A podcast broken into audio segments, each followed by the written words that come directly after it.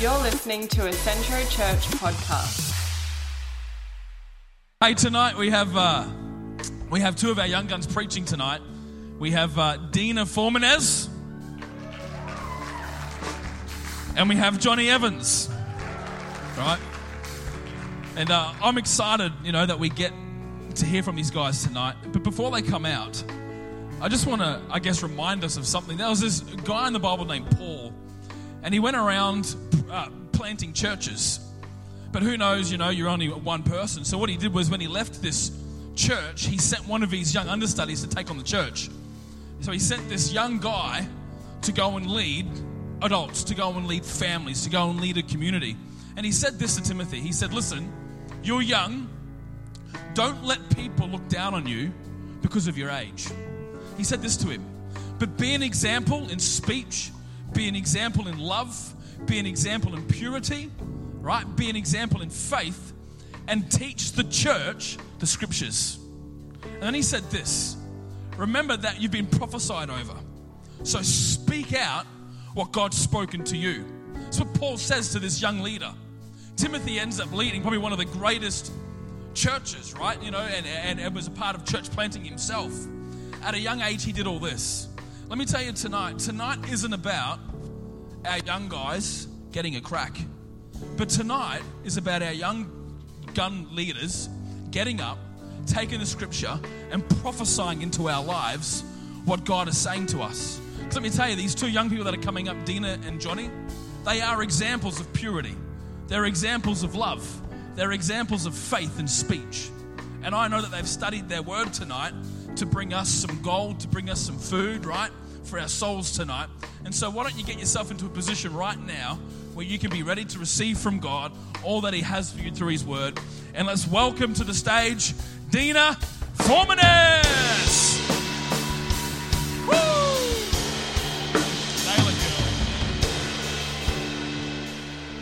Hi guys. How are you this evening? That's good. Ah, thanks, Vin. um, hi. For those of you who don't know me, my name is Dina. Um, been here for three years. You may have seen me around. Um, but I'd just like to say thanks to our pastors for giving me the opportunity to be here to preach you the word. So that's actually what we're preaching on opportunity. So everyone's always looking for their big break, you know, their opportunity. Um, whether it be you're like in Hollywood movies, you're an aspiring actor, you want that, you know, big blockbuster film, or I don't know, if you got a job, you want to be promoted to a better position. Um, everyone, I'm sure whatever your situation is, you're always looking for that big opportunity. Sorry. Um, so, what is opportunity? So, like with any beginning of a preaching, let's begin with a definition. So, opportunity is a time or set of circumstances that makes it possible to do something.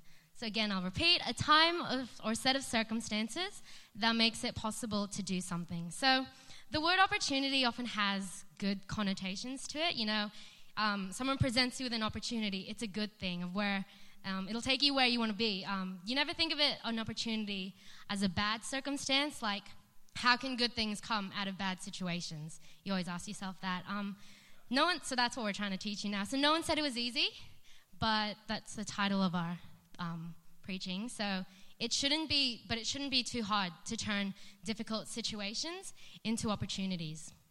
So, you know, you always hear people say to you, make your own opportunities. So that's what we're preaching on. Um, and just to add, um, before we start, if you see God in your opportunities, I guarantee you that you will always be a step closer to a breakthrough. So let's pray.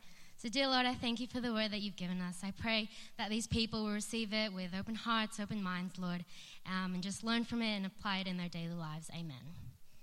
So, I'm going to begin with a dilemma I recently had. So, I'm at uni, I'm an engineering student, I'm on my second year, just finished our final, well, not final exams, but our semester one exams. Um, and let's just say I wasn't doing too well with one of my units, one of my maths units.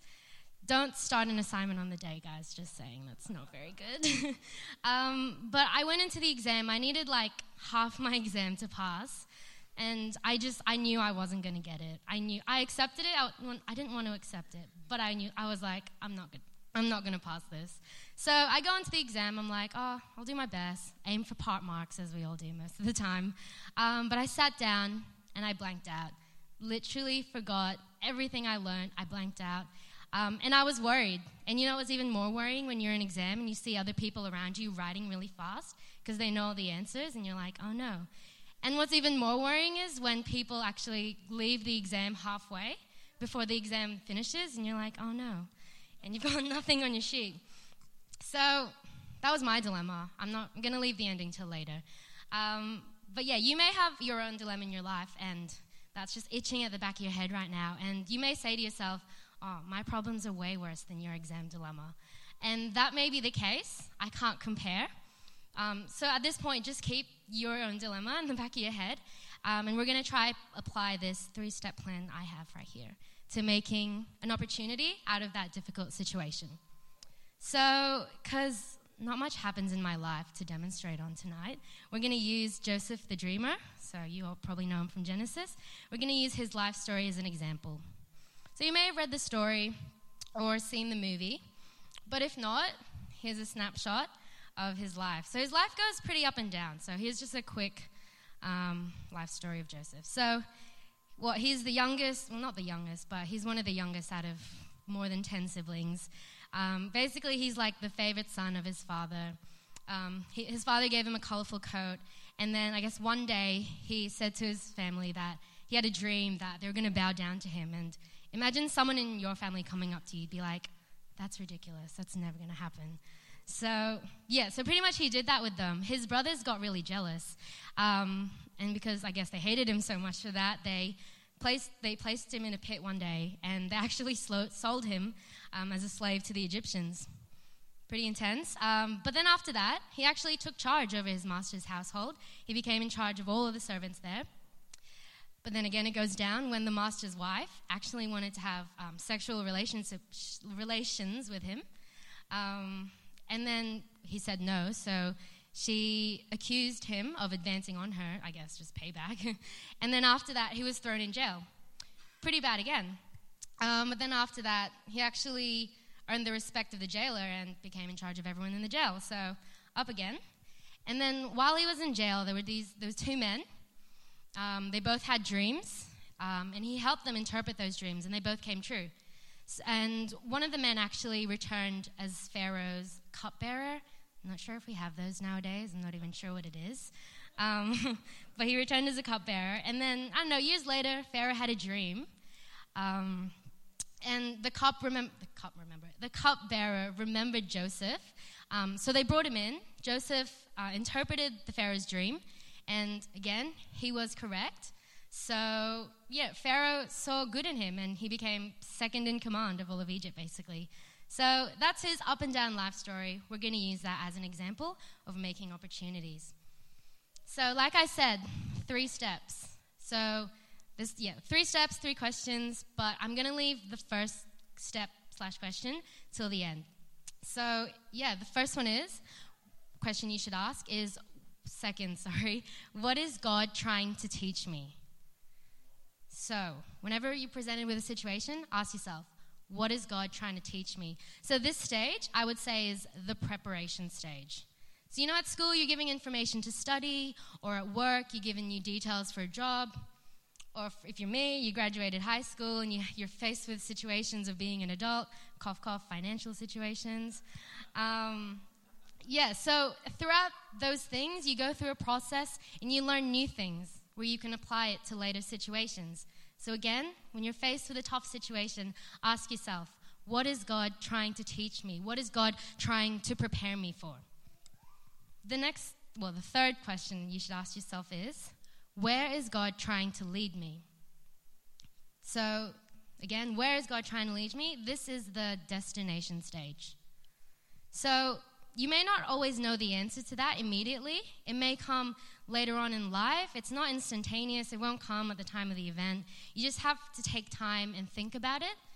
Um, but if you take time to consider where, what God has taught you, to, so he's, what He's prepared you for in that preparation stage, to where God is leading you, to where He's destined you for, then, you know, yeah, it's good.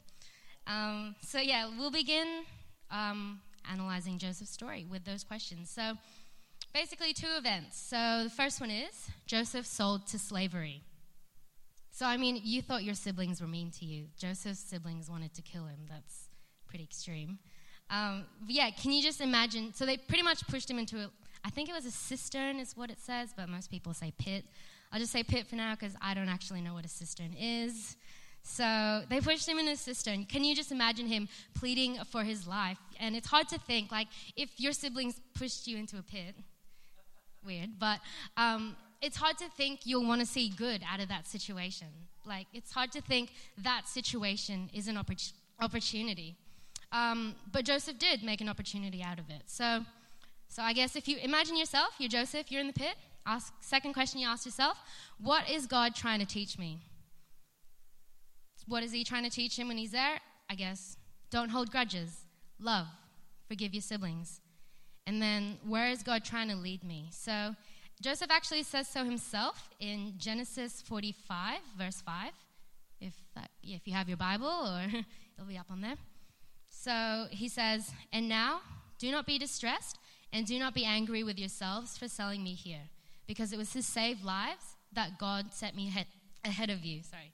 And then in verse 8, it says, It was not you who sent me here, but God. He made me father to Pharaoh, lord of his entire household and ruler of Egypt. So, in the situation um, when he was thrown into the pit, um, he would have asked, What is God trying to teach me? He was trying to teach me to love, to forgive, to not hold grudges. And then that was a preparation stage. So that later on, when um, yeah, later on in life, where is God trying to lead me? His destination was, um, as he said, um, fa- father of Pharaoh, entire of his house, and ruler of Egypt. That's one. uh, so yeah, again, it won't you won't know where God's trying to lead you on the on the situation day, but as from what Joseph had, Joseph learned, and then later on he was led. Um, the next one is so the next situation: Joseph accused of sexual relations, and then he was put to prison. So I guess what is God trying to teach him there? Um, he withstood temptation. Um, he was patient in prison. He was there for many years. And I guess most importantly, he learned to respect his Egyptian master as well as his heavenly father. So if you turn to Genesis 39, verse 8 to 10, it says, But he refused. With me in charge, he told her, my master does not concern himself with anything in the house. Everything he owns, he has trust, entrusted to my care. No one is greater in this house than I am. My master has withheld nothing from me except you, because you are his wife. How then could I do such a wicked thing and sin against God? And though she spoke to Joseph day after day, he refused to go to bed with her or even be with her. So, again, what is God trying to teach him? He withstood temptation, um, and he respected his master and, and you know his the authority he had over against him. Next one is again next question: What is God? Where sorry is God trying to lead me? So, in those situ- in that situation, God tested Joseph, and he passed the test. He learned to respect, and in turn, later in life, he was given that respect. So, you know, God led that way for him, and he he followed. So, and God led him to greater positions of authority. So, so these opportunities from, you know, being sold to slavery or being accused, being put to prison, all of those he made into opportunities, um, which led him to a breakthrough. So he was given that opportunity again to interpret Pharaoh's dream, which gained Pharaoh's respect, and he was appointed second in command. So those are the first two questions. Now you get to know the first question. So those are the last two questions. Now you get to find out the first question. So the first question, that stage, is the transformation stage. So it's a really pivotal stage in how you'll answer question two and three. And you really have to comprehend this. And the key factor here is God. Um, so, what drew my eye was what was said after every situation Joseph faced. So, after the slavery situation, after being um, accused, after being put into prison, things like that. So, if we, for the slavery situation, this was what was said Genesis 39, verse 2 to 4. It says, The Lord was with Joseph so that he prospered, and he lived in the house of his Egyptian master. When his master saw that the Lord was with him and that the Lord gave him success in everything he did, Joseph found favor in his eyes and became his attendant. Potiphar put him in charge of his household, and he entrusted to his care everything he owned. Now, if you turn to Genesis 39 21 to 23, this is when he was accused and then put into prison. This is what was said afterwards. So the Lord was with him. He showed him kindness and granted him favor in the eyes of the prison warden. So the warden put Joseph in prison and all those, oops, sorry, all those he held in the prison, and he was made responsible for all that was done there. The warden paid no attention to anything under Joseph's care because the Lord was with Joseph and gave him success in whatever we did. And then I guess this one wasn't really a bad situation, but when he was given the opportunity to interpret Pharaoh's dream, in Genesis 41, verse 16, Joseph says, I cannot do it. Joseph replied to Pharaoh, but God will give Pharaoh the answer he desires. So, I don't know if you saw, but it's pretty obvious that all those things relate to Joseph's situation. All of them acknowledge that God was with him. God was with Joseph. Um, and in Romans 8:31, Everyone knows that verse. If God is for us, who can be against us? Again, if God is for us, who can be against us?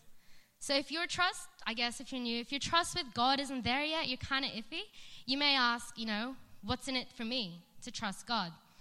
Well, the answer is God's in it for you.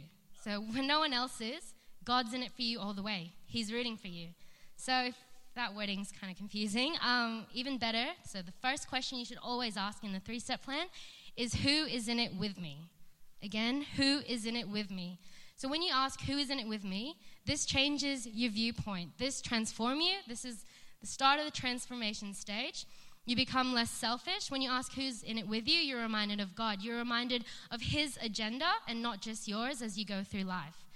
You see God, and I, and I, in every opportunity, and I guarantee again, you're one step closer to reaching the breakthrough.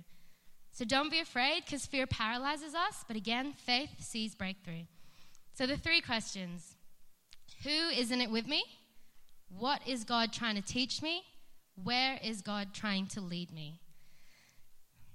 So, if you haven't been in church, things like that, or again, I say you're iffy with God, you've been through situations, He's let you down heaps, you can always be saying, oh, I've hit rock bottom. There's no other place to go but down. Um, you know, God's continually letting me down. Um, just, yeah, remember this that sometimes God lets you reach rock bottom so you can remember that He is the rock at the bottom. So God lets you reach rock bottom so you will remember that He is the rock at the bottom. So you have nothing to lose, nothing to lose trusting in God, um, letting Him guide you through life.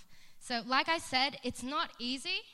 It's not easy making opportunities out of difficult situations, but, that, but as those words say, it shouldn't be too hard to turn what seems a hopeless case into a hopeful case. So, and yeah, add a sprinkle of faith, and you'll reach the victory that God planned for you at the start. So, to finish my exam dilemma turned opportunity, um, let us recap. So, I sat in the exam. My mind's blanked. I panicked. I worried. I was aiming for part marks. I didn't answer one question, and there were only three questions in the exam. So I was quite worried. Um, and I, I guess I hadn't studied as much, so that was partly my fault. But I asked myself those three questions Who is in it with me? God. God's in it with me. Before every exam, I pray. Unprepared, very prepared, I always pray before my exams. What is God trying to teach me? Well, when I worried, I guess I learned to trust. And not just trust that God will, you know, help me pass, but whatever the outcome, I'll depend on Him, um, not on my own wisdom. And I guess I'll be prepared more next time and study earlier.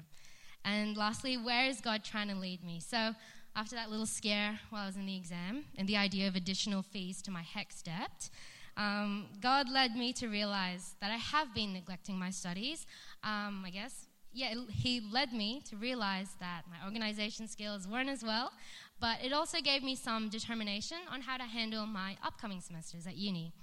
So, yeah, so from my lazy procrastination stage, I learned from those situations, from that exam. Um, where is God trying to lead me to the destination stage in achieving good grades? So, you know, be more responsible in how um, I handle my studies. So, you know, that may be little, what you learn from your situation, things like that. But in the long run, it'll, it'll be effective. And again, it may not be easy with difficult situations, but no one said it was easy, but it shouldn't be too hard to turn your challenges into opportunities. You got a challenge, an opportunity, bring God in, bring God in, you have a breakthrough. So, just to finish on a good note, I miraculously passed my exam, guys. Praise Jesus. Thank you. And now we have Johnny coming up on the stage. Awesome. Give it up again for Dina. That was great. I'll get my notes out. All right, so I'm I'm following the same path pretty much is what Dina has been talking about. It shouldn't be too hard, and she's talking about opportunities there, and I'm I'm just continuing that and talking about how to make the most of the opportunity.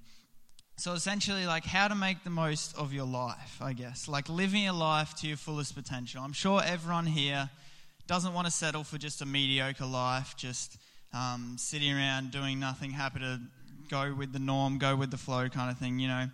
We want to live to our fullest potential, and God calls us to our fullest potential. And even if you're not a Christian here tonight, you know, um, there'll be an opportunity for that later for you to make that decision. But it's also something that, you know, even non Christians, you want to live a full life. You want to live to the fullest potential. You don't want to um, sit around doing nothing, I guess, you know. And we're always seeking something. When often people are asked, you know, what do you seek in life? You often say happiness, I guess. Happiness would be something that people often say they're seeking, but they seek it in the wrong things most of the time, you know, in relationships or in material things like cars, houses, or clothes, or even food. People are, people like being happy from food and things like that. But that it doesn't last. It's not lasting happiness. You know, we shouldn't necessarily seek happiness directly, but we should seek God, and you'll find happiness in God. It says in Psalm 16, verse 11, "You will show me the way of life, granting me the joy of your presence and the pleasures of living with you forever." You know, we will be joyful in His presence. So all we need to do is seek His presence, and we can be joyful. You know, as Dina said, being a follower of Christ isn't a call to an easy life. It's not always easy to do things, you know, but it is easy. I'll explain. It isn't easy because we face many challenges and be pushed out of our comfort zone all the time as a Christian. You know, we some people think that when you become a Christian, you know, you don't face any more challenges, like uh, everything goes right for you or something like that. But unfortunately, as much as that would be great, it isn't the case. We still go through challenges and we still have hard times. And we're also pushed out of our comfort zone. You know, we're called to make disciples. So you might be walking through a shopping center or something like that, and God just speaks to you and tells you to talk to someone, you know, evangelize that person and tell them about God. And you might feel that that's not your thing, you're kind of introverted and you don't feel like that. But God calls us out of our comfort zone to step out in faith and believe, believe for that. I'll tell you why it is easy. It is easy because the Holy Spirit is always with us and the victory has already been won by Jesus Christ. So we don't have to worry. Although it may be a challenge, although it may be uncomfortable for us, we don't actually have to worry because God has already won the victory and the Holy Spirit and Jesus is always with us. In John 16:33 it says, "I've told you all this so that you may have peace in me. Here on earth you have many trials and sorrows, but take heart because I have overcome the world. Jesus said that he overcame the world. He's overcome all the problems that you'll ever face. So you don't have to worry about that. Have peace in him, says. I want to tell you a story. Well, it's kind of a story that everyone's probably experienced. You know, when you were younger and you know you're making toast or something like that and you wanted jam on toast, so you went to get the jam out, but it wasn't open yet. So you had to open the jar up, and you were struggling, you couldn't open it. Um, and so your dad, mum, or whoever it was, brother, came and they said, Hand it over. And you hand it over, and they just opened the jar just like that. And of course, you loosened it, like, of course, that was the case. But, um, but I think more or less, God is like that sometimes. Like when we have our problems, we're struggling with them, we're trying to solve them, we're trying to do it on our own. But God is there and He's saying, just hand it over to me and I can just solve that problem for you. Like it's not a problem to God.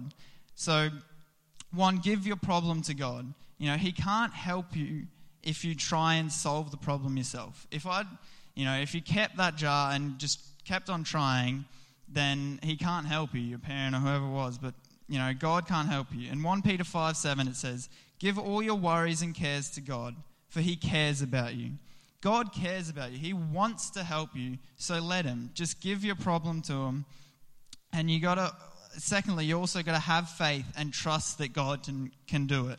In James 1 2 to 4, it says, Dear brothers and sisters, when troubles of any kind come your way, consider it an opportunity for great joy. For you know that when your faith is tested, your endurance has a chance to grow.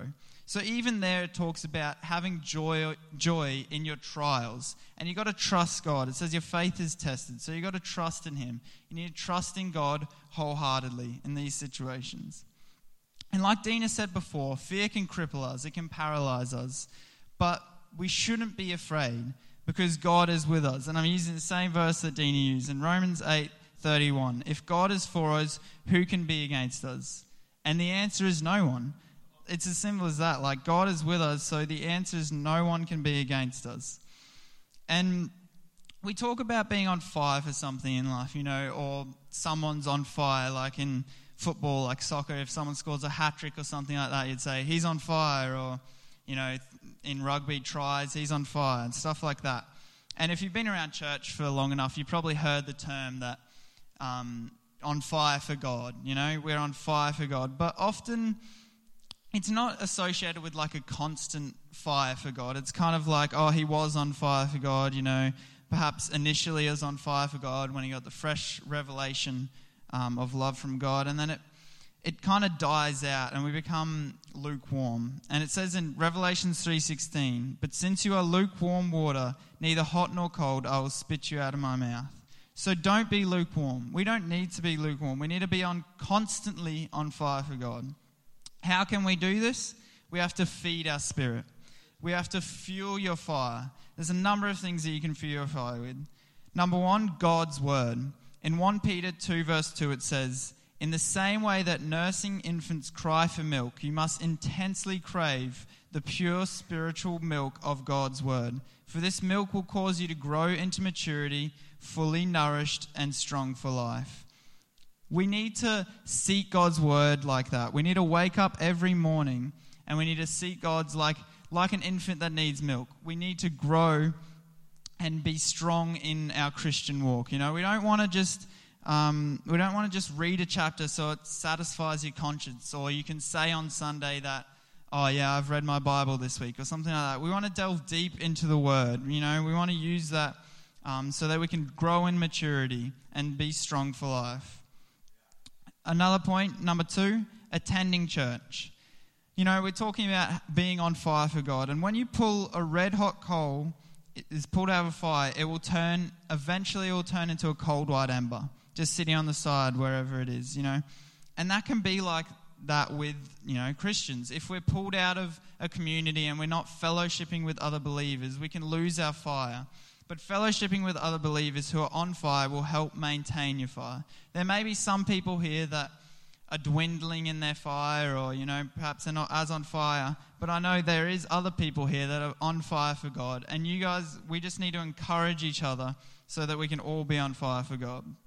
In Hebrews 10 24 to 25, it says, Let us think, let us think of ways to motivate one another to acts of love and good works and let us not neglect our meeting together, as some people do, but encourage one another, especially now that the day of his return is drawing near. So it says, let us not neglect our meeting together. So we need to come on a Sunday and we need a fellowship with other believers and encourage each other, to, and we can fuel our fires that way.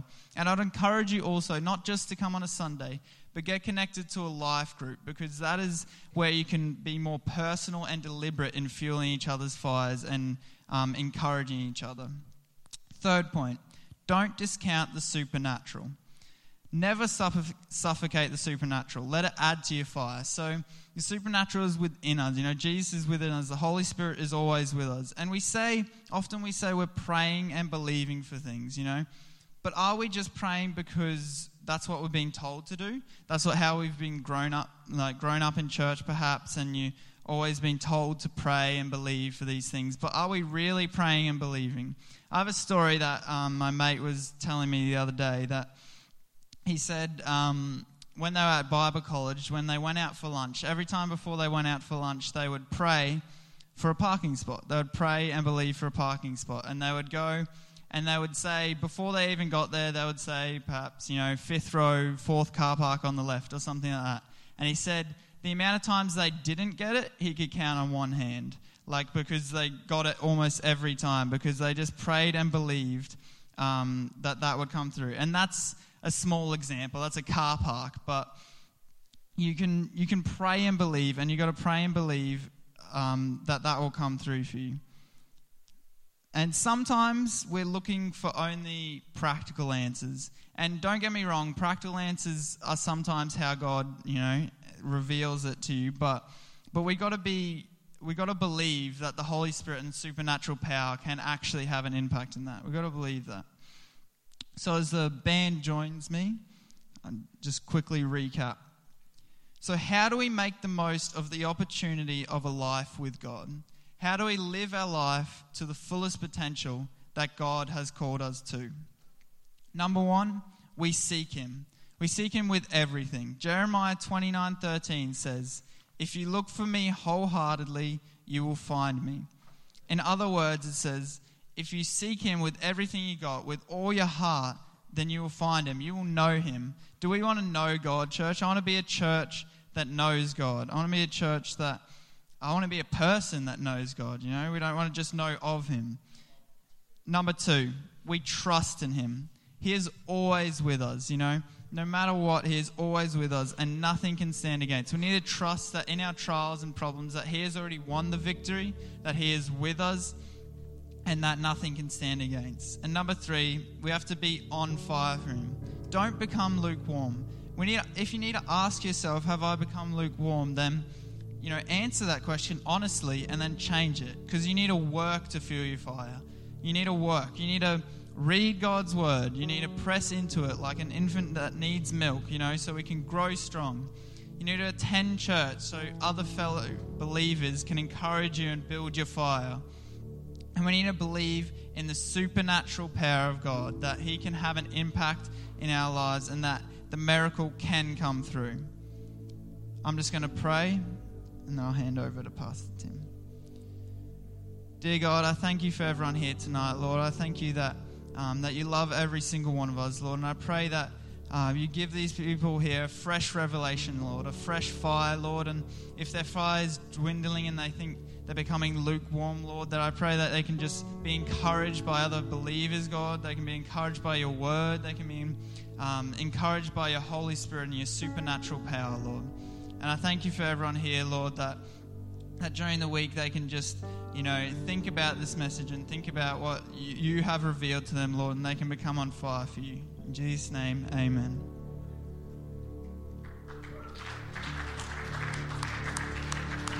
Yeah.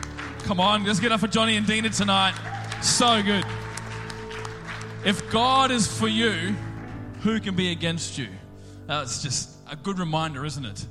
And uh, sometimes God might allow you to reach rock bottom because He is the rock at the bottom. That was brilliant. That was so good. Here's a thought tonight. I love what Dina said, and then Johnny f- finished it up. Dina said this You don't know uh, uh, sorry, coming to church, maybe you're here tonight and you're thinking, what's in it for me tonight? Wasn't it for me coming to church? Wasn't it for me tonight? I'll tell you what it is. Dina said, God is. God's in it for you. And then Johnny said this because you can know God. Let me tell you, you might be here tonight and maybe you feel like you don't know God. Maybe you came to church you were like, ah, oh, I'll come visit, I'll come check it out, you know, see what's in it for me kind of mentality, right? I'll tell you what's in it for you God. And this is the good news you can know God personally.